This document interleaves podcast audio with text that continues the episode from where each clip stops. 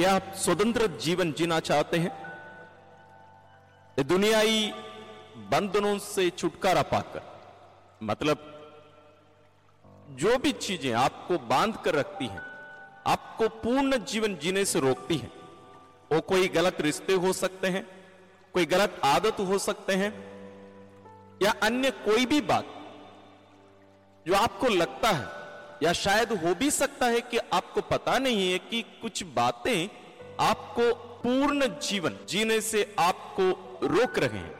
ईश्वर के वचन की शक्ति और प्रार्थना के द्वारा आज आप उन सभी से छुटकारा पा सकते हैं। यदि आप चाहते हैं तो आइए हम ईश्वर के वचन के द्वारा इन सभी बातों से छुटकारा पाकर स्वतंत्र और परिपूर्ण जीवन का अनुभव करें। अधिकांश आप लोग बोले कि हम अपने जीवन से खुश हैं। मैं एक दो प्रश्न आपके सामने रखूँगा, जिससे हमें पता चलेगा कि हम वास्तव में खुश हैं या नहीं। जब आप आईने के सामने खड़े होते हैं, सवारते हैं, आप पाउडर लगाते होंगे, बाल बनाते होंगे, कितने लोग आज अपने आप को, अपने चेहरे को आईने में देखकर आप कहे कि मैं बहुत सुंदर दिख रहा हूँ। हाथ उठाइए। कितने लोग करें? केवल दो दादी लोग हाथ उठा रही है। पता नहीं उन लोग आईने का उपयोग करती है कि नहीं है। दूसरे लोग कोई हाथ नहीं उठाए। क्यों? आप आईने को देख के क्या कहे मुझे थोड़ा सा और भी अच्छा दिखना चाहिए। थोड़ा मैं काला हो गया, काली हो गई हूँ। या इसमें ये थोड़ा सा ना झुर्रियाँ आ गई हैं। पहले से ये सब पूरा प्लेन था पॉलिश था। ना, आजकल तो पाउडर लगाते तो भी कहेंगे अंदर लाइन में रह जाता है। ना, क्योंकि झुर्रियाँ आ गई चेहरे मैंने आईने में देखते समय, ये सब बातें सही है ना? कुछ गलत तो नहीं बोल रहा हूँ। बहुत सारे ऐसे हैं हम लोग जो आईने देखकर दुखी होते हैं, अपने आप को देख के हम आईने में और किसी का चेहरा या और सुंदर चेहरा, जिसको हम सोचते हैं कि ये ज़्यादा बेहतर है, ज़्यादा सुंदर है, ऐसे हम देखना चाहते हैं। थोड़ी देर पहले आप लोग सब हाथ उठाए कि हम, मैं, हमारी ज़िंदगी से खुश है। यहाँ तक हम अपने चेहरे से खुश नहीं है। अभी कोई भी हाथ नहीं उठाए। हम अपने चेहरे से ही खुश नहीं है। हमारे शरीर की बनावट से हम खुश नहीं है। हमारे जीवन से हम खुश नहीं है। लेकिन आज, जब हम इस दुनिया में अपना जीवन हम कैसे जी रहे हम अधिकांश क्या होता है? पत्नी, पति क्या चाहता है उसके बारे में सोच के। आज मेरा पति, जैसे मैं आज बहुत स्वादिष्ट खाना बनाई थी। पति उसको खाने के बाद नहीं कहा है कि आज अच्छा बना। नहीं, ऐसे नहीं करते हैं तो आपको दुख लगता है। कम से नहीं लगता है तो भी बोलता है कि खाना अच्छा लगा आज। तो खाना अच्छा लगा, वो आप एक शब्द बोल दिए, खाना अच्छा लगा, इनका दिल भर जाता है, खुश हो जाता है कि मेरा पति मेरे खाने से खुश है। बच्चे माता पिता को देखकर तो उनके मन में ये उत्पन्न होता है, मेरे माता पिता मेरे को डांटते रहते हैं। हम ढूंढते हैं कि मेरे माता पिता मेरे दोस्त लोग, विशेष रूप से युवक युवतियों के लिए क्या रहता है? अपने सहेली लोग, अपने दोस्त लोग कहें कि तुम आज बहुत अच्छे दिख रहे हो। सब नए कपड़े पहने या सवार कर कहेंगे देखकर बोले कि कपड़ा कहाँ से खरीदे? तुम इस कपड़े में बहुत अच्छी दिख रही हो, नहीं तो अच्छा दिख रहे हो। आपको क्या करना चाहिए? आप अपने आप को एक आईने के सामने खड़े रहकर देखेंगे। आपके शारीरिक बनावट, आपका जो गुण है, आप जो सोचते हैं, मैं कौन हूँ? आप जो सोचते हैं कि मैं ये व्यक्ति हूँ। ये व्यक्ति की जो पहचान आप बनाकर रखे हैं, ये पहचान आपको कहाँ कहाँ से मिला? आपके माता पिता से भाई बहन से, आपके रिश्तेदार से, आपकी सहेलियों से, आपके दोस्तों से, या स्वयं आप किस रूप में अपने आप को इस रूप दिए माने आप अपने बारे में जो सोच रखे हैं आप जो कहते हैं, जैसे मैं फादर जॉर्ज, मैं जो अपने बारे में जो सोच रखा हूँ कि जॉर्ज बोलने से ये सब बातें याद आती मैंने ये सब गुण है। ये सब कौन मुझे कहा? तो मैं इस धारणा को मैं मन में रख के चल रहा हूँ। मैं अपने बारे में जैसे कोई बोले, या मैं स्वयं सोचूं कि जॉर्ज कौन है तो मुझे पता है कि ये जो तो उसी प्रकार आपको, आप कौन है कौन कौन बातों से आप परिचित हैं, लोगों के बीच में आप स्वयं से एक क्षण आँखें बंद करिए, सोचिए कि आपके बारे में आपकी धारणाएँ क्या हैं? आपके माता पिता की धारणाएँ क्या है? भाई बहन की धारणाएँ क्या है? दोस्तों की धारणाएँ क्या है? कुछ समय लीजिएगा। वास्तव में इसको सोचिए, समझिए, गहरे रूप से उसको अपनाइए। इस बात को थोड़ा सा ध्यान में रखेंगे। आप जो भी आप पाए हैं, आप सोचे हैं, क्योंकि हम अपने बारे में क्या सोचते हैं? माने दुनिया हमसे क्या कही, हमारे माता पिता क्या कहे हैं? हम जो धारणाएँ हमारे मन में रखे हैं ना ये बहुत ही महत्वपूर्ण है क्योंकि उसी पर आधारित आप अपना ज़िंदगी जीते हैं। मैं एक उदाहरण आपको दे रहा हूँ। कितने लोग यहाँ माइक पकड़ कर बोल सकते हैं? आपके मन में एक धारणा है कि ये मैं नहीं कर सकता लेकिन वास्तव में वो सही है क्या? नहीं आप अच्छे से कर सकेंगे। लेकिन इतना ही आप एक धारणा अपने मन में रख दिए ये धारणा दुनिया दी, दी होगी। आप स्वयं के कारण हुआ होगा। ये सब आपके मन में है। आप बनाए हैं अपने लिए। वो क्या करता है आपको, आपके जीवन को पूर्ण रूप से जीने से आपको रोकता है। ये सब धारणाएँ आपको, रोकती है। तो अपने आप को क्या करना पड़ेगा? इस धारणा से आपको छुड़ाना पड़ेगा। तो आज हम यही करने जा रहे हैं। तो ये केवल आप सुनकर ऐसे यहाँ अच्छा लगा, वैसे छोड़ के नहीं जाने का। आज यहाँ से जाते समय यही मैं बोला, आपको और हमारे जीवन को बहुत सारे बंधन हैं।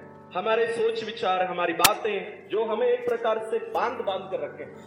हमें पूर्ण जीवन जीने से हमें बहुत सारी बातें रोक रही हैं। उन सबको हम आज यहाँ से तोड़कर, खत्म करके आपको जाना है यहाँ से जाते समय। हम सभी मास्क पहनकर चलते हैं। मास्क बोलने से हम जो पहनते हैं ना, वो केवल नहीं है। मास्क पहनने, बोलने से पूरा चेहरे के लिए भी प्रयोग किया जाता था। जैसे मूवी में हम देखते हैं, आजकल क्या होता है? उन लोग पूरा मेकअप करके आते हैं। पुराने जमाने में क्या होता था? जैसे दुकानों में मिलता है ना, जैसे होली के समय सब मास्क लेके आते हैं, वो है वास्तव में मास्क। वो क्या होता है, आपको अलग अलग मास्क, जिस रूप में आपको चाहिए, वो आपको दुकान से मिलता है। हम सभी ऐसे ही मास्क बनकर घूम रहे हैं।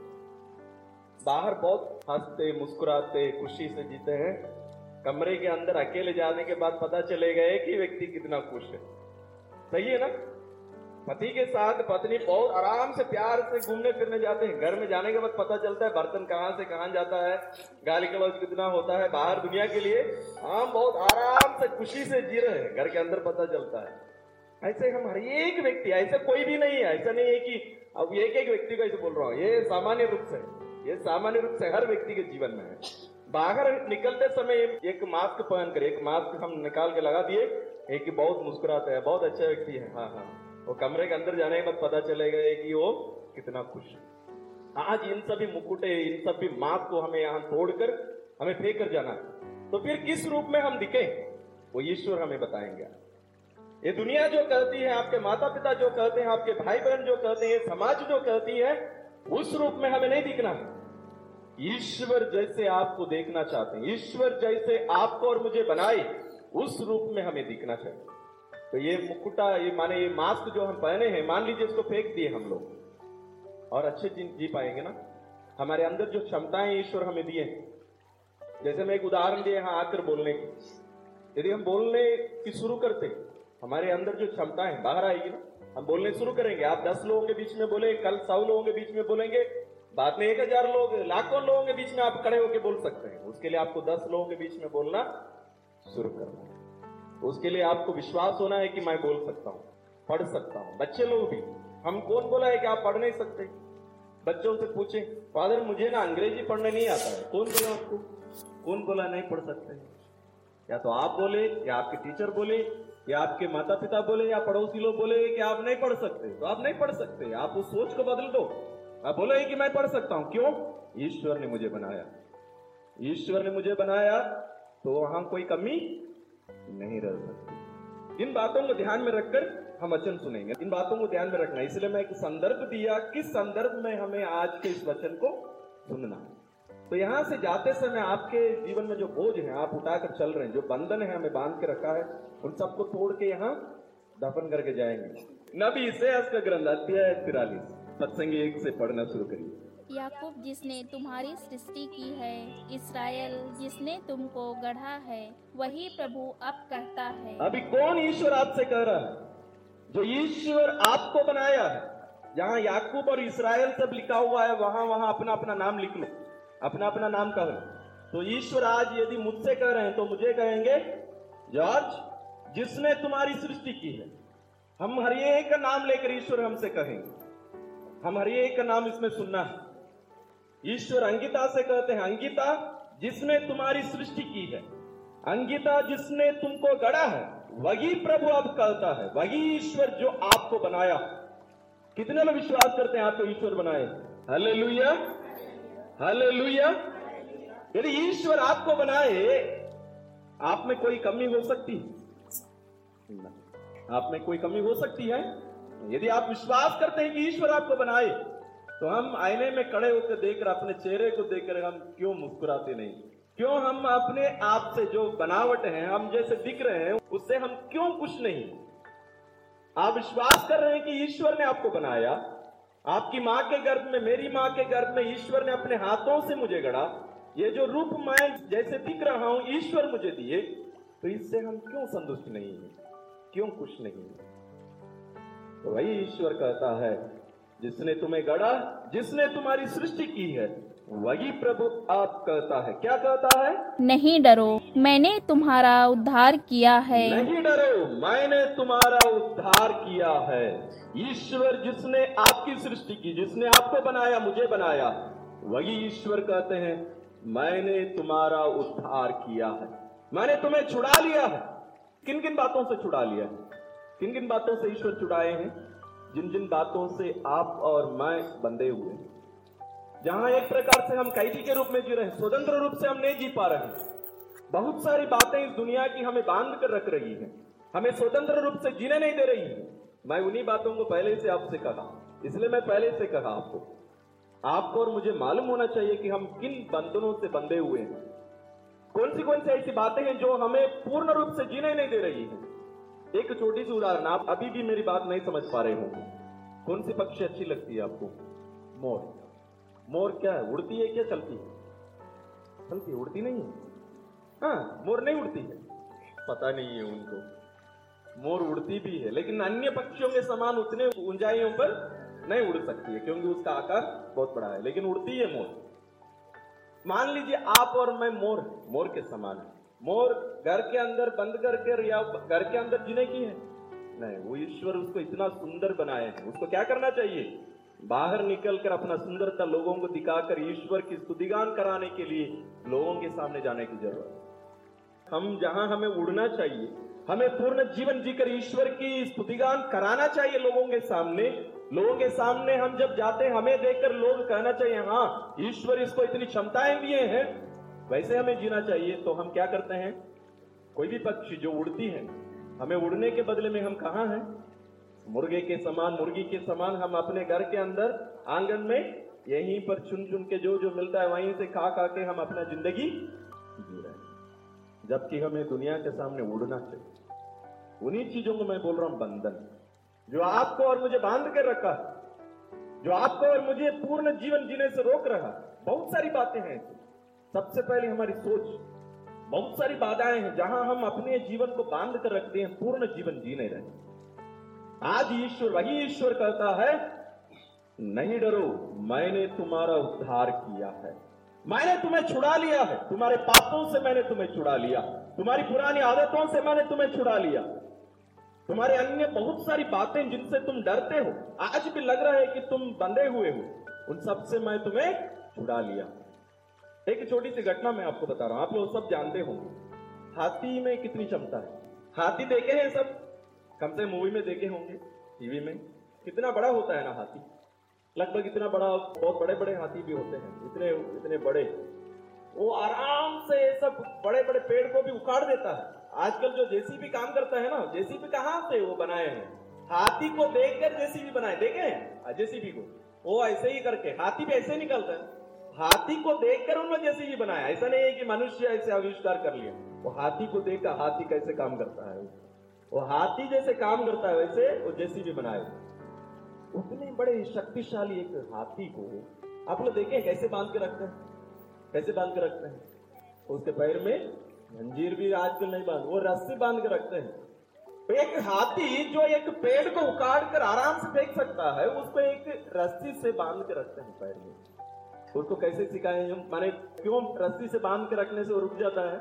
क्योंकि जब वो छोटा था, उसको जंजीर से बाँध कर रखते थे, चेन से बाँध कर मोटे मोटे चेन से बाँध कर रखते थे। वो बहुत कोशिश करते करते करते किया। बहुत कोशिश किया। बहुत सालों से कोशिश किया। वो टूटा नहीं। अभी वो कोशिश करना छोड़ दिया। उसको अभी भी लगता है कि वो जंजीर से बड़े बड़े चेन से बंधा है। किससे बंधा है अभी? रस्सी से बंधा। वो एक बार ऐसे लात मार दे तो वो रस्सी टूट के चला जाएगा। वो निकल जाएगा। वो मानसिकता उसके मन में एक भ्रम, एक सोच उसके मन में बनाई गई है कि तुम बंधे हुए हो, यहाँ से तुम्हें छुटकारा नहीं मिल सकते। ये उसके मन में एक भ्रम डाल दिया गया है। इसी प्रकार हम सभी बंधे हुए। हमारे जीवन के कुछ कुछ घटनाएँ हमें बाँध के रख दी हैं। हमें वो घटना याद आ जाती है। यदि आपको नाचने के लिए बोला जाए, हो सकता है बचपन में आप नाचने के लिए कोई स्टेज में गए होंगे, बीच में आप रुक गए नाचना। आपको स्टेप याद नहीं आया तो लोग हंसने लगे, आप नाच नहीं पाए रोते रोते स्टेज से उतर गए। ज़िंदगी में दोबारा वो स्टेज में नहीं चढ़े क्यों? मुझे नाचना नहीं आया। मुझे नाचना नहीं आया। ऐसी ऐसी घटनाओं से हम अपने आप को बाँध के रखें। मैं छोटी छोटी घटनाओं आपके सामने दे रहा हूँ, ताकि आप जाने मेरा कहने का मतलब क्या है?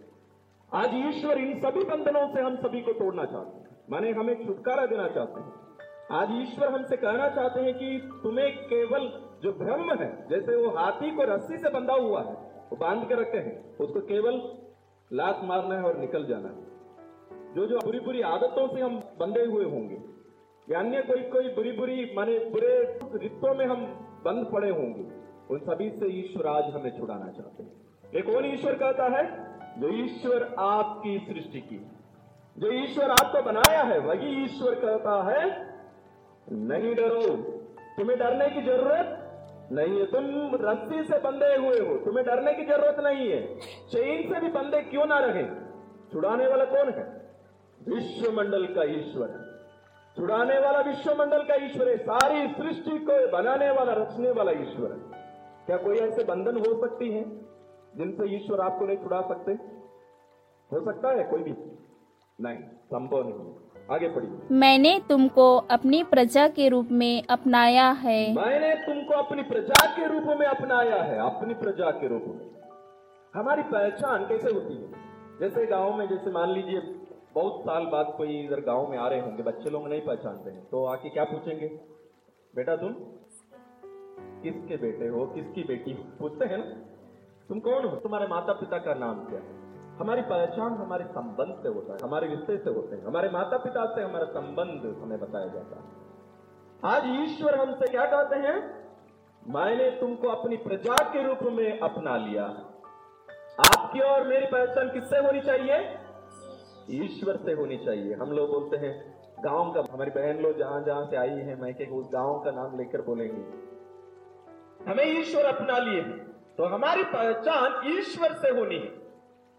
मान लीजिए अचानक आज आपको रात को या सुबह कोई आते हैं, बहुत बड़ा अधिकारी आते हैं गाड़ी में, आकर आपसे कहते हैं, आपका दादाजी जो है ना, उनके पूर्वज, आप लोगों के पूर्वज, राजकीय परिवार के वो गरीबी में जीने वाले क्या बोलेंगे? चलो चलो, सब गाड़ी में बैठो।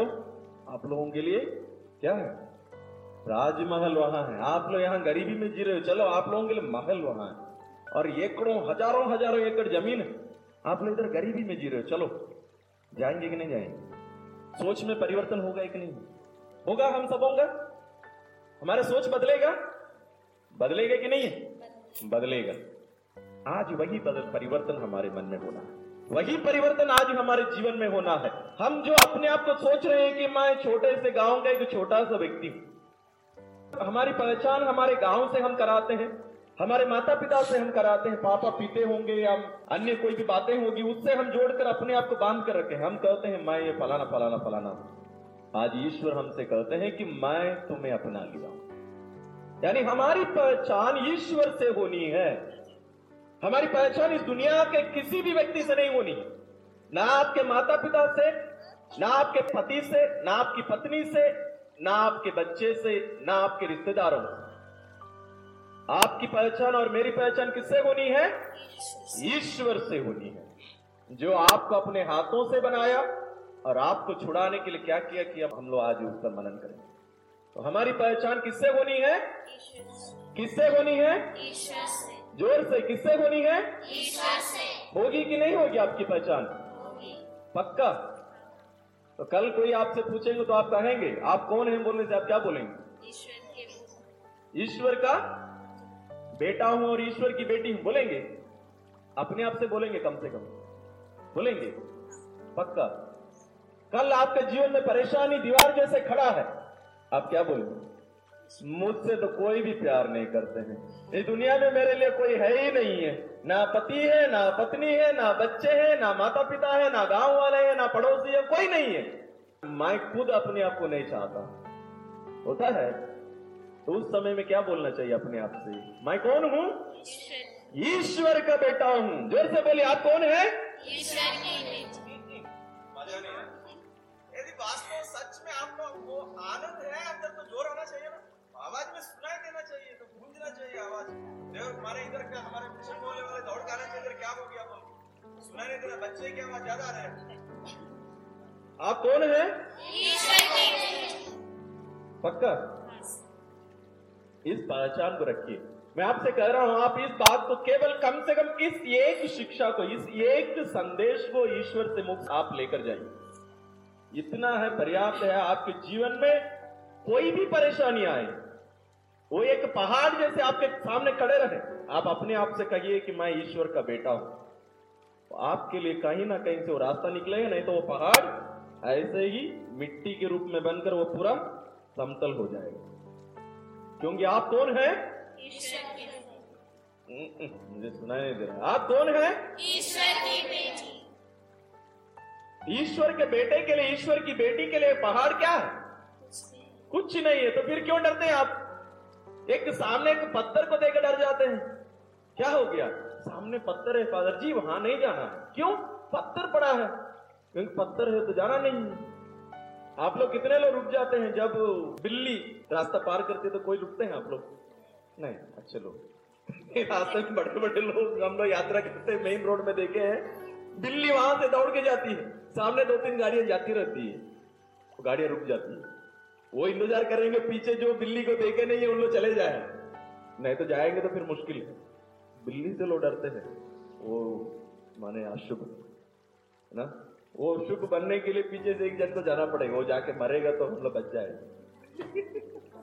सबसे पहले जो जाएगा वही मरेगा ना। उसी प्रकार एक पत्थर। आज जीवन में ना इतनी इतनी परेशानियाँ हमको जीना को कोई मतलब नहीं। हम अपने आप से कहें। एक गीत है ना? क्या गाना है? इस संदर्भ में क्या गाना गाना चाहिए? मूवियों में तो संदर्भ संदर्भ में गाना आ जाता है ना? अरे गाइए कौन सा गाना आना चाहिए इस संदर्भ में? ये मत कहो खुदा से। मेरी मुश्किलें बड़ी हैं। उन मुश्किलों से कह दो मेरा खुदा बड़ा है। ये मत कहो खुदा से ये मुश्किलें बड़ी है। इन मुश्किलों से कह दो मेरा खुदा बड़ा है। कहेंगे अगली बार? कहेंगे? कितने लोग कहेंगे? हाथ उठाइए। वेरी गुड तो अगली बार जब आप डर जाएँगे अगली बार जब आपको लगे कि मैं मेरी ज़िंदगी में ये तो परेशानी है मैं क्या करूँ? उन जिंदगियों से आप कहिए उसकी आँखों में आँख डाल के आपको कहना है मेरा खुदा मेरा ईश्वर बड़ा तुम बड़े नहीं हो तुम कुछ नहीं हो मेरे लिए क्योंकि मैं कौन हूँ? ईश्वर का बेटा हूँ। कहेंगे? वेरी गुड इतना आप कहिए, आज का संदेश समाप्त कर सकते हैं। इतना हमें कहना आना चाहिए। वही है हमारे लिए सुसमाचार, वही है हमारे लिए शुभ संदेश। तो फिर आप देखेंगे आपके जीवन में जो जो बंधन है ना छोटा छोटा आप, जो आप अपने आप को बाँध कर रखे हैं, सब निकल जाए। नहीं है तो एक हाथी के लिए उतनी शक्तिशाली हाथी के लिए एक रस्सी भी एक बंधन है। एक रस्सी भी उसके लिए एक बंधन है। ठीक, आगे पढ़िए। यदि तुम समुद्र पार करोगे तो मैं तुम्हारे साथ होऊँगा। यदि तुम समुद्र पार करोगे तो मैं तुम्हारे साथ होऊँगा। इसराइली लोग समुद्र पार करने के लिए, समुद्र, उन लोग कहाँ से आ रहे थे मालूम? इसराइली लोग, जो आप लोग नहीं जानते हैं, एक देश इसराइली जिनसे ईश्वर बात कर रहे हैं, इसलिए वहाँ पूरा इसराइल इसराइल आता है। उन देशवासियों को ईश्वर एक, दूसरे एक देश से निकाल कर ला रहे थे जैसे आप लोग भी पलायन होते हैं ना, काम करने के लिए जाते हैं, दूर दराज काम करने के लिए जाते थे, अभी कोई कोई जाते भी हैं आप लोग। उसी प्रकार यहाँ से लोग कमाने के लिए गए दूसरा देश। वहाँ खाने के लिए मिल रहा था, जहाँ उन लोग थे, वो अकाल पड़ गया। तो वहाँ खाने के लिए मिल रहा था, काम करने के लिए मिल रहा था तो सब पलायन होके वहाँ गए। वहाँ एक ही परिवार से गए उन लोग, एक बहुत बड़े देश के रूप में हाँ बहुत साल वहाँ रहे तो बहुत सारे लोग हो गए उन लोग, हज़ारों हज़ारों में हो गए। अभी वापस लौटना ईश्वर बोलते हैं, तुम लोग सब निकलो। निकालने के लिए बहुत कुछ हुआ। उसको मैं मैं नहीं बता रहा अभी उनको ईश्वर मूसा, एक व्यक्ति का नाम याद रखिए, मूसा के द्वारा उनको निकाल कर लेकर आए। बाहर निकल कर लेकर आने के बाद में वहाँ फिराउन यानी राजा वहाँ का वहाँ का राजा का मन परिवर्तन हो जाता है। वो बोलता है, इन लोगों को छोड़ना नहीं चाहिए अभी हमारे देश में काम करने के लिए इधर कौन है? हम लोग यहाँ से बाहर जाके वहाँ लोगों का टॉयलेट साफ़ करना, सड़क बनाना, अन्य काम करना, वो काम करना, सब लोग काम करते हैं। अब इन लोग चले जाएँगे तो ये सब काम कौन करेगा? हमारे यहाँ का कौन काम करेगा? तो चलो इन लोगों को वापस लेके आना। तो राजा अपने सेना लेकर पीछा करने लगा। और इसराइली आके खड़े हैं। कहा सामने क्या था? समुद्र। नदी नहीं थी, तालाब नहीं था। क्या था सामने? समुद्र था और ईश्वर उनसे कहे, तुम डरते क्यों हो? तुम डरते क्यों हो? लोग चिल्लाने लगे, रोने लगे, हम लोगों को लेके आके, हम मारने के लिए लेके आए। पीछे सेना, सामने समुद्र। हमें, यदि हम समुद्र से बच जाना चाहते हैं तो हमें इनके हाथ में मरना पड़ेगा यार। दास बन के हमें वापस जाना पड़ेगा। यदि हमें उससे छुटकारा चाहिए तो हमें क्या करना पड़ेगा?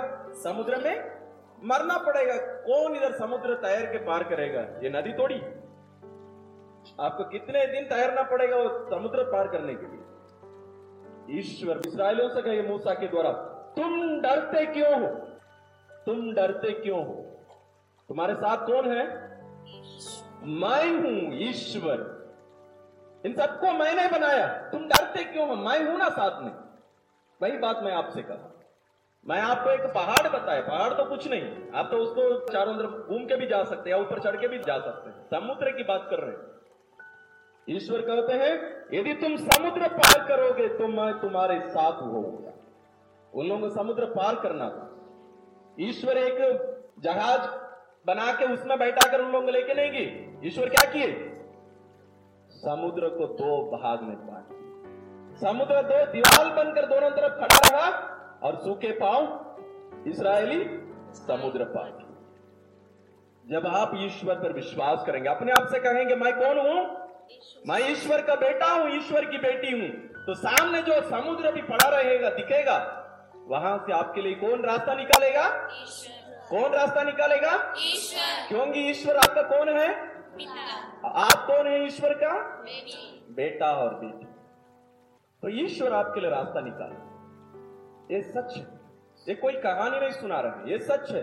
यदि आप दृढ़ विश्वास करेंगे कि मैं ईश्वर का बेटा हूँ, यदि इसराइली उस दिन डर गए होते, नहीं नहीं, ईश्वर हमारे साथ नहीं है। यदि उन लोग डर गए होते कि हमें कौन बचाएगा?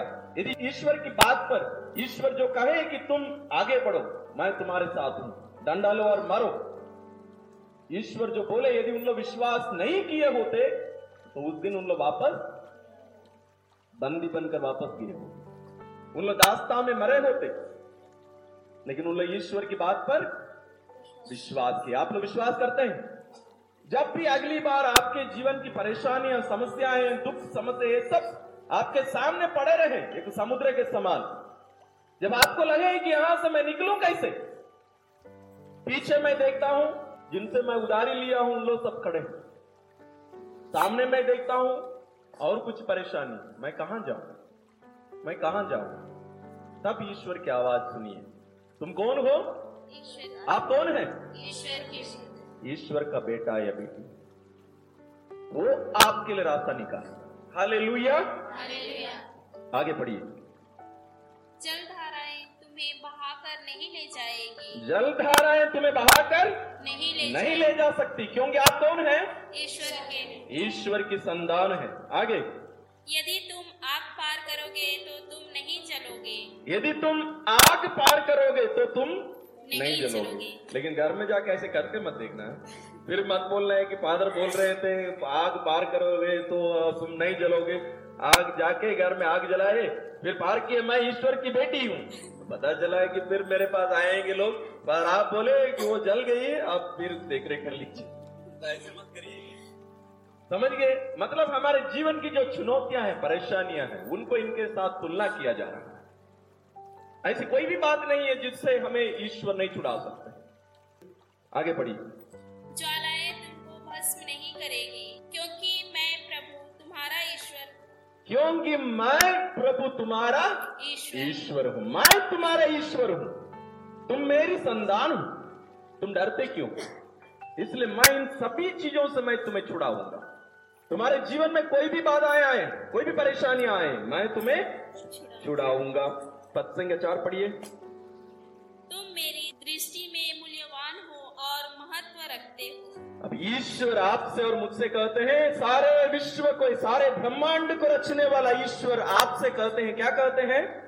तुम मेरे मेरी दृष्टि में मूल्यवान मूल्यवान हो और महत्व रखते हो और मैं तुमसे प्यार प्यार करता हूँ। हालेलुया। हालेलुया। ये सारे ब्रह्मांड को रचने वाला सर्वशक्तिमान ईश्वर आपसे और मुझसे आज कहते हैं क्या?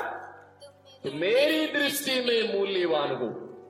हो सकता है आप अपने पति के दृष्टि में पत्नी की दृष्टि में माता पिता के दृष्टि में बच्चों की दृष्टि में दुनिया की दृष्टि में आप नगण्य होंगे कुछ नहीं होंगे।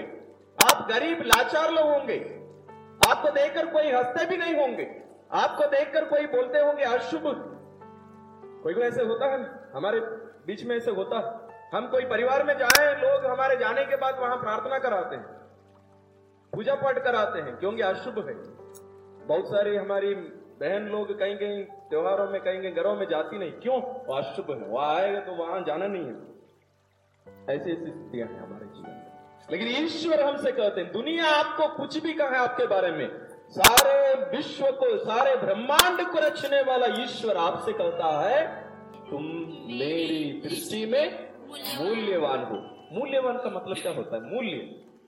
ऐसा नहीं कि मूल्यवान का मतलब कोई मूल्य नहीं है, ऐसा नहीं कितने मूल्यवान है आप ईश्वर के? लिए कितने मूल्यवान है आप? आपका मूल्य कितना होगा?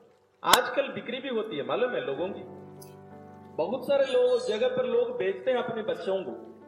ना गरीबी के कारण कहीं कहीं बहुत सारे जगहों पर बच्चे लोगों को भी बेचते हैं। पाँच हज़ार दस हज़ार में लोगों को अपनी अपनी संतानों को बेचते हैं। लोग खाने के लिए कुछ नहीं है करेगा क्या वो? आपका मूल्य कितना होगा? कितना लाख कितना करोड़? मूल्य वास्तव में नहीं जानते। हम हमारा मूल्य नहीं जानते। कौन हमसे कह रहा है कि तुम मेरी दृष्टि में मूल्यवान हो और महत्व रखते हो और मैं तुमसे प्यार प्यार करता हूँ। ये कौन कहता है? ईश्वर। कौन ईश्वर? सारे ब्रह्मांड को रचने वाला ईश्वर। ये सब कुछ उन्होंने ही बनाया है अपने हाथों से। वही ईश्वर आपसे और मुझसे कहता है, तुम मेरी दृष्टि में, मेरे लिए, दुनिया के लिए तुम कुछ भी नहीं होंगे। लेकिन तुम मेरी दृष्टि में मूल्यवान हो। लेकिन आपका मूल्य क्या होगा? उनकी दृष्टि में आपका मूल्य क्या है? ईश्वर की दृष्टि में आपका मूल्य क्या है? इस मोबाइल का मूल्य मान लीजिए, दस हज़ार रुपये मान लेते हैं। तो उसका मतलब क्या होता है?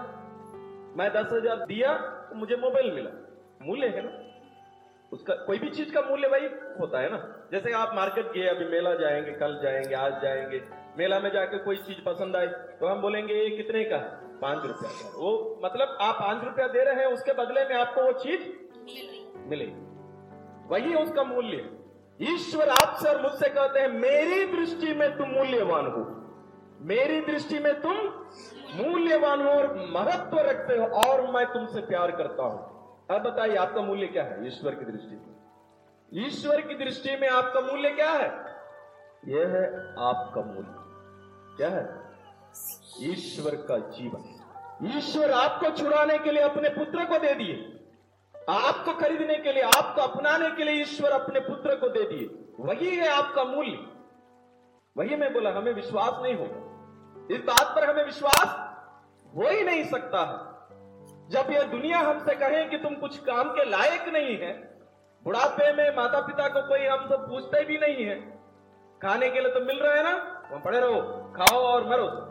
यहाँ कुछ बोलना बोलना नहीं है। तुम अभी कुछ काम के नहीं हो। जब तक बर्तन वर्तन धो सकते कपड़ा वपड़ा धो सकते हैं, झाड़ू पोछा कर सकते हैं, काम करो। नहीं है तो वहाँ पड़े रहो, खाना वाना मिलेगा समय समय पर। और मरने के बाद लेके जलाऊँगा मैं रहना वही है मूल्य हमारी दृष्टि में लोगों की। हम जब काम के लायक हैं तो हमारा मूल्य है। काम का लायक वो खत्म हो जाता है, उसके बाद कोई काम का नहीं। वो मूल्य भी खत्म हो जाता है। उपयोग, उससे क्या लाभ हमें मिल सकता है, वही है उसका मूल्य इस दुनिया में। जैसे आप एक गाड़ी को नई नई गाड़ी आप खरीदे होंगे सत्तर अस्सी हज़ार रुपया में। आज के लाखों में चला गया है ना?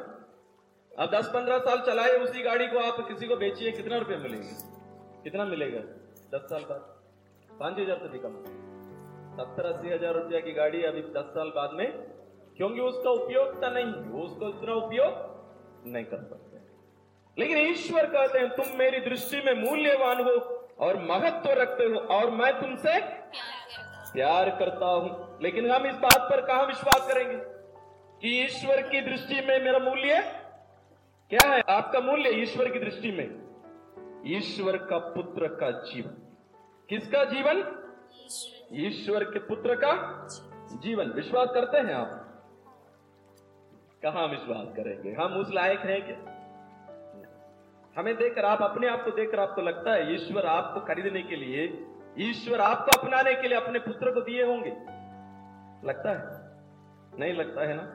चलिए, ईश्वर क्या कहते हैं, सुनते हैं। संत पेत्रुस का पहला प्रश्न अध्याय एक पद संख्या अठारह और उन्नीस। आप लोग जानते हैं कि आपके पूर्वजों से चली आई हुई निरर्थक जीवनचर्या से आपका उद्धार सोने चांदी जैसी नश्वर चीज़ों की कीमत पर नहीं हुआ है। आपका उद्धार या आपको बचाने के लिए आपको अपनाने के लिए ईश्वर कोई सोना चांदी नहीं दिए हैं? आपको खरीदने के लिए आपको मोलने के लिए ईश्वर कोई सोना चांदी नहीं दिए हैं? कोई धन दौलत नहीं दिए हैं? क्या दिए हैं फिर? आगे पढ़ो। बल्कि एक निर्दोष तथा निष्कलंक मेमने अर्थात मसीह के मूल्यवान रक्त की कीमत पर। बल्कि एक निर्दोष तथा निष्कलंक मेमने अर्थात मसीह के मूल्यवान रक्त की कीमत पर। मैं कहानी नहीं बता रहा। मैं वचन में जो लिखा है ईश्वर आपसे कहते हैं, एक निर्दोष और निष्कलंक मेमना। कौन? ईसा मसीह के कीमत पर ईश्वर आपको खरीदे। यह है ईश्वर की दृष्टि में आपका मूल्य। हम कहा स्वीकार करेंगे इस बात को? क्योंकि हम हर दिन हम आस पड़ोस के लोगों से, अपने जीवन साथी से, अपने बच्चों से माता पिता से क्या क्या सुनते हैं? सुबह उठते, क्या सुन के उठा होगा बेटा? माँ क्या बोल के उठाई तुम्हें आज? अच्छा सुबह हो गया उतना एक ही बार में उठ गई। तो ऐसे बहुत कम बच्चे होंगे जो बिना गाली सुने सुबह उठते हैं। सुबह से ही गाली सुन के ही उठते हैं।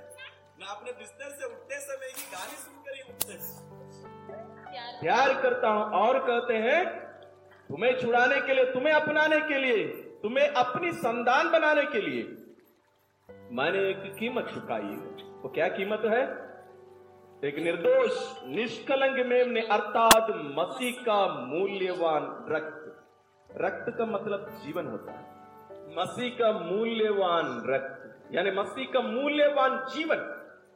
ईश्वर आपको अपनाने के लिए, जैसे आप एक दुकान में गए, दस रुपया देकर आप बोले कि वो चाहिए, वो आपको देने के पहले पैसा लेता फिर आपको वो देता होता है ना? नहीं तो पता चले कि बाद में वो भीड़ में निकल जाए तो पहले पैसा लेगा उसी प्रकार ईश्वर आपको अपने हाथ में लेने के लिए, ईश्वर आपको अपने घर ले जाने के लिए अपने पुत्र को बलिदान में दे दिया।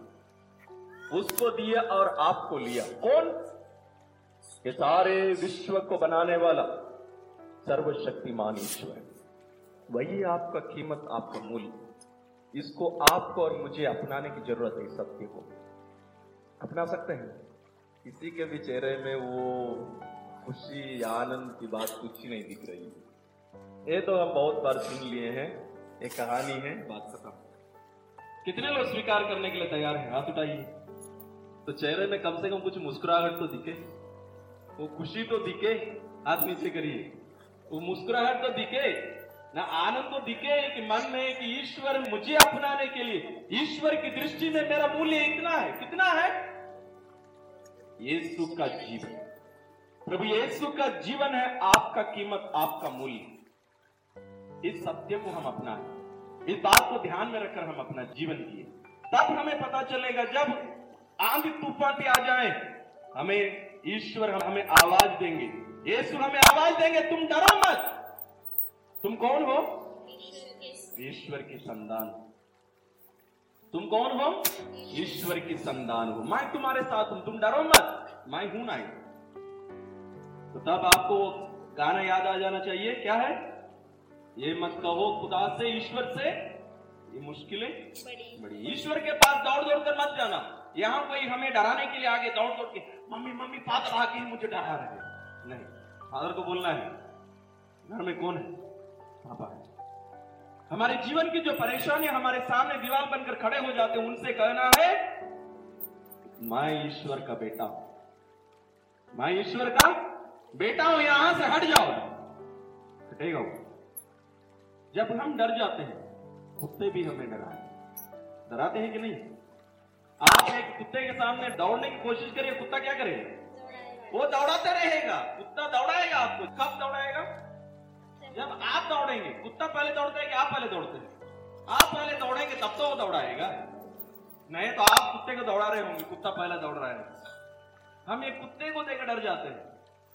आपको खड़े हो जाना चाहिए। आप सामने खड़े हो जाइए, कुत्ते को देखेंगे, आप वो बहुत कम कुत्ते हैं जो सामने आएँगे आपको काटने के लिए। वो रुक जाएगा, उसको डर लग जाएगा, ये तो अभी मुझे मानते हैं। बिल्ली से भी लोग डरते हैं। क्या बिल्ली की बात कर रहे हैं फादर हम तो काकरोच से डरते हैं। वो क्या है? चिपकली से डरते हैं। और भी क्या क्या कीड़े मकोड़े से हम डरते हैं। आप कुत्ते बिल्ली की बात कर रहे हो। होता है ना? बार बाप रे, कुर्सी में ऊपर, क्या हो गया? वो खरगोश जा रहा है खरगोश नहीं, क्या बोलते हैं? काकरोच। काकरोच जा रहा है। हम लोग क्या क्या चीज़ों से डरते हैं? काकरोच। क्या क्या डरते हैं, बेटा? भी बहुत सारी चीज़ें हैं। छोटे छोटे कीड़े मकोड़े से हम डरते हैं। तो इसलिए वो हमें डराते हैं। आप खड़े हो जाइए, आज काकरोच आ जाए, आप काकरोच हाथ से पकड़िए ना उसको। फिर आपका डर दूर हो जाएगा। पता चल जाएगा आपको काटता है कि नहीं काटता है। समझ रहे मेरी बात? चलिए हम अपनी आँखें बंद करें। जो कुछ बातें अभी तक हमने सुनी, उनको आप अपने मन में वापस लेके आए। सबसे पहले हमने ये देखा है कि दुनिया की दृष्टि में, आपकी दृष्टि में आप कौन है? अब अपने आप को आईने के सामने देखकर आप अपने आप से क्या कहते हैं? आप कौन है? तो दुनिया भी बहुत सारी बातें आपसे करती है आपके माता पिता बच्चे, पड़ोसी, सब कुछ, बहुत सारे लोग आपसे बहुत कुछ करते हैं। उन सभी बातों को आप इस बात से निकाल दीजिए आपके मन से। ईश्वर मेरा पिता है। अपने आप से कहिए, ईश्वर मेरा पिता है। मैं ईश्वर का बेटा हूँ। मैं ईश्वर की बेटी हूँ। मैं निडर होकर जीऊँगा। मैं डट कर इन परेशानियों का सामना करूँगा मैं आपसे अपने जीवन में। मैं इन परेशानियों से मैं डर कर मैं पीछे नहीं हटूँगा, बल्कि मैं उनसे कहूँगा मैं ईश्वर का बेटा हूँ। मैं निडर होकर अपना जीवन जीऊँगा। ईश्वर मुझे क्षमताएँ दिए हैं। जीने की शक्ति, सामर्थ्य ईश्वर मुझे दिए हैं, क्योंकि ईश्वर ने मुझे बनाया है। मैं इन शक्ति, सामर्थ्य को अपना कर मैं अपना जीवन जीऊं एक पहाड़ को अपनी आँखों के सामने लेकर आइए। पहाड़ उसमें क्रूस क्रूस पर यीशु टंगे हुए हैं। लहूलुहान शरीर। स्वयं यीशु। क्रूस पर टंगे। ये कोई साधारण मनुष्य नहीं। सारे ब्रह्मांड को सारे विश्व को बनाने वाला ईश्वर का पुत्र है सर्वशक्तिमान है। वो एक शब्द कहने की भी ज़रूरत नहीं है। सोच लेता तो उनके सामने जितने लोग खड़े थे, सब भस्म हो जाते, नष्ट हो जाते। तो सब कुछ सहता गया। मार खाता गया। लोग उस पर थूके, थप्पड़ मारे, लात मारे। उसको निर्वस्त्र कर दिया गया, नंगा कर दिया गया। उसके शरीर में एक भी ऐसे छोटा सा भी जगह बचा नहीं था जहाँ घाव नहीं हो। इतना अपमान सहा सहकर क्रूज पर अपने आप को बलिदान दिया। पिता, आपको अपनाने के लिए, ईश्वर आपको अपनी संतान बनाने के लिए, आपसे ये कहने के लिए कि तुम मेरे पुत्र हो, तुम मेरी पुत्री हो यह कहने के लिए अपने आप को क्रूज पर बलिदान की क्रूज पर बलि चढ़ा। ईश्वर के प्रेम को देखिए यही है आपका मूल्य जब अगली बार आपके मन में ये संकोच आए जब अगली बार आपके मन में ये बात आए कि मैं कोई भी चीज़ के योग्य नहीं हूँ, मैं इस बात की योग्य नहीं हूँ, मैं कोई भी काम का योग्य नहीं हूँ, दुनिया मुझसे प्यार नहीं करती, मेरा जीवन साथी, मेरा पति, मेरा पत्नी, बच्चे, मेरी संतान आस पड़ोस के लोग कोई भी मुझसे प्यार नहीं करते जब ये बात आपके ध्यान में आई, आप इस क्रूज को अपनी आँखों के सामने ले आए, यह आपका मूल्य, यह आपका मूल्य ईश्वर की दृष्टि, दुनिया की दृष्टि में नहीं, ईश्वर की दृष्टि में आपका हर एक मूल्य। ईश्वर आपको अपनाने के लिए, अपनी संतान बनाने के लिए, अपने इकलौते पुत्र को क्रूज पर अर्पित कर दिया। उस क्रूज के पास यीशु को देखिए, उनके चेहरों को देखिए।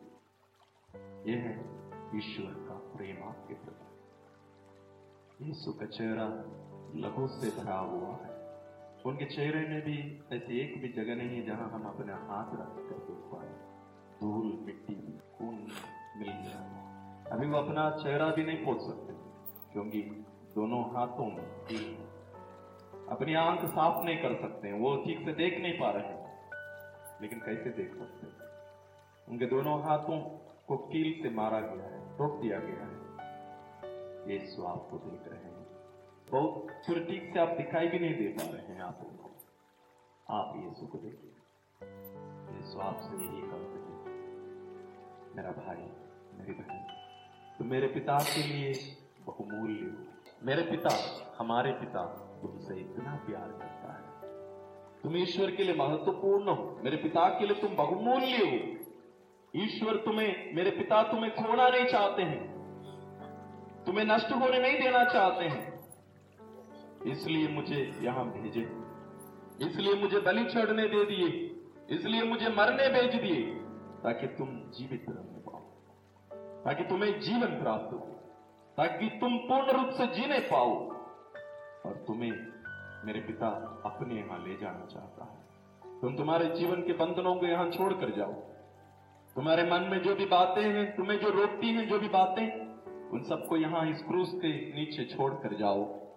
जो भी बातें तुम्हें रोकती हैं, तुम्हें पूर्ण रूप से जीने नहीं देती हैं, उन सबको यहाँ इस क्रूस के नीचे छोड़कर जाओ।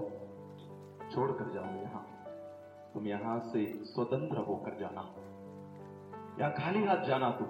इन सभी बंधनों को, इन सभी बोझ को उठाकर तुम चलते आ रहे हो इतने सालों से।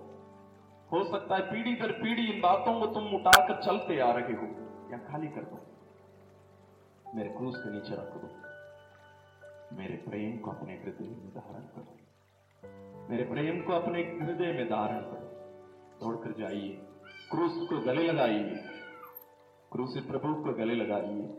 उनके क्रूस को गले लगाइए। आपका हाथ उनके पाँव तक, पैर तक पहुँच सकता है। प्रभु के पैर को अपने हाथों से पकड़िए और क्रूस से गले लगा लीजिए। प्रभु यीशु का पवित्र लहू आपको शुद्ध करने दीजिए। आपके जीवन के बंधनों से आपको छुटकारा करने दीजिए। आपके पापों से आपको छुटकारा करने दीजिए। आपके जीवन के सारी बंधनों को तोड़कर ईश्वर आज आपको स्वतंत्र कर देना चाहते हैं। यीशु के प्रेम को अनुभव करिए। ईश्वर के प्रेम को अनुभव करिए। यीशु का पवित्र लहू को आपको शुद्ध करने दीजिए। आपके पापों से, आपके बंधनों से, आपकी बीमारियों से छुड़ाने के लिए यीशु को मौका दीजिए, अवसर दीजिए। यीशु को स्पर्श करिए यीशु के शरीर को उनके पाँव को स्पर्श करिए। ज़रूर उनके पैर में घाव है, कोई बात नहीं। उनके लहू आपको शुद्ध करेगा। उनके लहू को देखिए आप, आपके शरीर में उनका लहू बहने लग रहा है ऊपर से। आप अनुभव करिए, आपके जीवन के बंधनों को ये धो रहे हैं। आपके पुराने पुराने पापों में जिन पापों का आप आज भी सोच सोच कर आप अपना पूर्ण जीवन जी नहीं पा रहे होंगे। उन पापों को ये धो रहे हैं। आपकी पुरानी बातों को ये धो रहे हैं। और आपके जीवन में जो चोट लगी थी, जो दूसरे लोग आपके विरुद्ध कुछ भी किए होंगे, आप उनको क्षमा नहीं कर पा रहे हैं। इतने सालों से आप उन बंधनों को, उन बोझों को उठाकर आप चले होंगे। तो सबको यीशु आज धो रहे हैं। यीशु का पवित्र लहू आपके उन बंधनों को उस बोझ को धो रहा है। धोने दीजिए।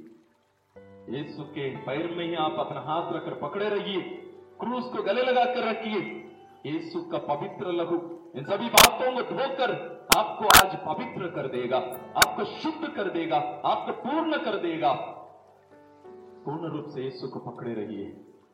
यीशु का पवित्र लघु जो आपके ऊपर बह रहा है, वो आपको शुद्ध करेगा। पवित्र करने दीजिए। आप जिन बातों को पहले शुरू में ही सोचिए इन बातों को मैं आज छोड़ कर जाना चाहता हूँ। वही क्रूस पर आपके शरीर से, आपके मन से, आपकी आत्मा से निकलते हुए अनुभव करिए। यीशु का रक्त आपको शुद्ध कर रहा है। जैसे आपके हाथ पैर में जब धूल पड़ा रहता है या मैल लगता है, आप पानी से धोते हैं। उसी प्रकार आपके पाप, आपकी पुरानी बातें आपका पुराना इतिहास जिसको याद कर करके आप कूट कूट कर जी रहे होंगे, उन सबको ये सुधोर है जाने दीजिए, उन सबको। पकड़े मत रखिए पकड़ मत रखिए ये आज आपको स्वतंत्र करना चाहते हैं। ये आज आपको पूर्ण जीवन जीने देना चाहते हैं। यीशु के लहू आपको धोने दीजिए। विश्वास के साथ अनुभव करिए, यीशु आपको शुद्ध कर रहे हैं, पवित्र कर रहे हैं। वही यीशु जो क्रूस पर मरकर अपने आप, आपको अपनाने के लिए अपने आप को बलि चढ़ाए वही ये यीशु आपसे कह रहे हैं। मैं तुमसे प्यार करता हूँ। तो मेरी दृष्टि में मूल्यवान हो। महत्व रखते हो मेरे भाई, मेरी बहन। मैं तुम्हें मेरे पिता के घर ले जाने के लिए देखो, अपने आप को क्रूस पर बलि चढ़ाया यह है तुम्हारा मूल्य। यह तुम्हारा मूल्य। हम इसी अनुभव में ईश्वर की उसी उपस्थिति में हम अपने आप को रहने दीजिए। अनुभव करिए। आपके मन की बातों को आपकी अन्य जो भी चिंताएँ होगी, यीशु के चरण में रख दीजिए। कोई भी प्रार्थना होगी आपकी, हो सकता है आप अपने जीवन साथी के लिए प्रार्थना करना चाहते हैं। परिवार में समस्याएँ हैं पति पत्नी के बीच में अच्छा प्रेम नहीं जैसे यीशु हमसे प्यार करते, वैसे हम एक दूसरे को प्यार नहीं करते होंगे, आप लोग पति पत्नी बच्चों को ऐसे प्यार नहीं कर पाते होंगे माता पिता से ऐसे प्यार नहीं कर नहीं पाते होंगे। उन सभी बातों में से कहिए, यीशु आपको शक्ति सामर्थ्य देगी। आपकी प्रार्थनाओं को प्रभु के चरणों में रखिए। कोई भी परेशानी होगी आपके जीवन की। ईश्वर है आप जहाँ खड़े हैं, जिनको आप छुए हैं, जिनके पावों को पकड़े हैं, जिनके क्रूज को आप गले लगाए हैं, ये कोई साधारण मनुष्य नहीं है। आपके और मेरे जैसे कोई साधारण मनुष्य नहीं है। स्वयं ईश्वर है। सारे ब्रह्मांड को रचने वाला वो ईश्वर है। आपके शरीर में कोई भी बीमारी हो, आप अनुभव करिए। उस जगह पर भी ईश्वर स्पर्श कर रहे ईश्वर का लहू उस जगह पर भी बह रहा है। कोई भी बीमारी हो, ईश्वर के लिए कुछ भी असंभव नहीं है ईश्वर की शक्ति को सीमित मत रखिए। उसको छोटा मत करिए। ईश्वर कुछ भी कर सकते हैं। आपके लिए, अपने इकलौते पुत्र को दिए ईश्वर, क्या आपके लिए ये भी नहीं करेगा? ज़रूर। आप मांगिए प्रभु से कहिए, प्रभु, ये मेरी परेशानी है, मेरे शरीर में, मेरे मन में। मैं इस व्यक्ति को क्षमा नहीं कर पा रहा हूँ। क्षमा करिए लोगों को। यदि ऐसे कोई भी व्यक्ति आपके जीवन में होंगे जिन्हें आपको क्षमा करने की ज़रूरत है, बचपन से लेकर आज तक, क्षमा कर दीजिए। आपके जीवन से एक बोझ निकल जाएगा, छोड़ दीजिए उसको। प्रभु के चरणों में उस व्यक्ति को अर्पित करिए। प्रभु जी मैं इतने सालों से इस व्यक्ति को क्षमा नहीं कर पाया। मैं आज उसको आपके चरणों में रख दे रहा हूँ। उन घटनाओं को आपके चरणों में रख दे रहा हूँ। मैं भूल नहीं पा रहा हूँ उन बातों को। आइए, हम प्रार्थना करें। एक क्रूसित प्रभु यीशु, हम आपके असीम प्रेम के लिए आपको धन्यवाद देते हैं।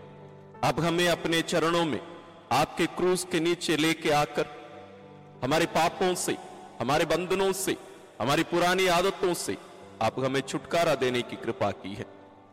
प्रभु ये आपके क्रूज को, आपके पावों को पकड़कर इतने समय तक आपसे गिड़गिड़ाकर विंदी करते रहने वाले आपके इन भाई और बहनों को प्रभु ये अपने पावन लघु से शुद्ध करके धोइए इन्हें।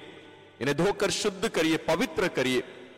इन्हें इनके सभी आदतों से और जिन जिन बातों को आपके चरणों में रखकर या अभी तक रो रो कर आपसे विंदी किए हैं, गिड़गड़ा कर प्रार्थना किए हैं प्रभु यीशु। इन्हें इन सभी बंधनों से, इन सभी पुरानी आदतों से और उन सभी बातों से जो इन्हें पूर्ण जीवन जीने से रोकती हैं, उन सभी बातों से इन्हें छुटकारा दीजिए। ये आपके प्रेम को, आपकी शक्ति और सामर्थ्य को अपने जीवन में अनुभव करने पाए। ये प्रभु यीशु, जो लघु आप अपने क्रूज से, मरते समय अपने शरीर से बहाए आपके कोड़ों से मार खाने के कारण जो लघु आप बगाए, विशेष रूप से आपके हृदय को छेदने के कारण जो लघु आपके हृदय से बहा, वही पावन लघु आपके इन भाई बहनों को हम हरिएक को धोकर शुद्ध करे, पवित्र कर दें प्रभु जी। हम सभी आपके असीम प्रेम को अनुभव करते हुए, स्वयं की जो पहचान है, जो हमें आपसे मिलती है, उस पहचान को ईश्वर की संदान होने की इस पहचान को अपने जीवन में पूर्ण रूप से ग्रहण करके, धारण करके जीने की शक्ति, सामर्थ्य हमें प्रदान करिए। हे प्रभु, हम हमेशा हर क्षण, हर पल अपने जीवन में इस सत्य को अपने ध्यान में रखकर, अपनी पहचान को अपने ध्यान में रखकर अपना जीवन जीने की कृपा करिए, ताकि हम सभी, इन सभी बंधनों से बचे रहकर परिपूर्ण जीवन जीने की कृपा हम सबों को मिले। आपके सभी भाई बहन आपके ईश्वरीय जीवन में दिनों दिन आगे बढ़ते जाए। इनके जीवन के अन्य सभी प्रार्थनाओं को भी आप पूरा करने की कृपा कर। हम यह प्रार्थना करते हैं, अपने प्रभु क्रिस्त के द्वारा। आमीन। प्रभु, आप लोगों के साथ हो। सर्वशक्तिमान ईश्वर, पिता और पुत्र और पवित्र आत्मा आप सबों को आशीर्वाद प्रदान करे। आमीन। ईश्वर का अनुग्रह और प्रेम सदा आप लोगों के साथ रहे। मैं आप लोगों के लिए प्रार्थना कर रहा हूँ और आज जो अनुग्रह आपको प्राप्त हुआ है, इसमें सदा बने रहे।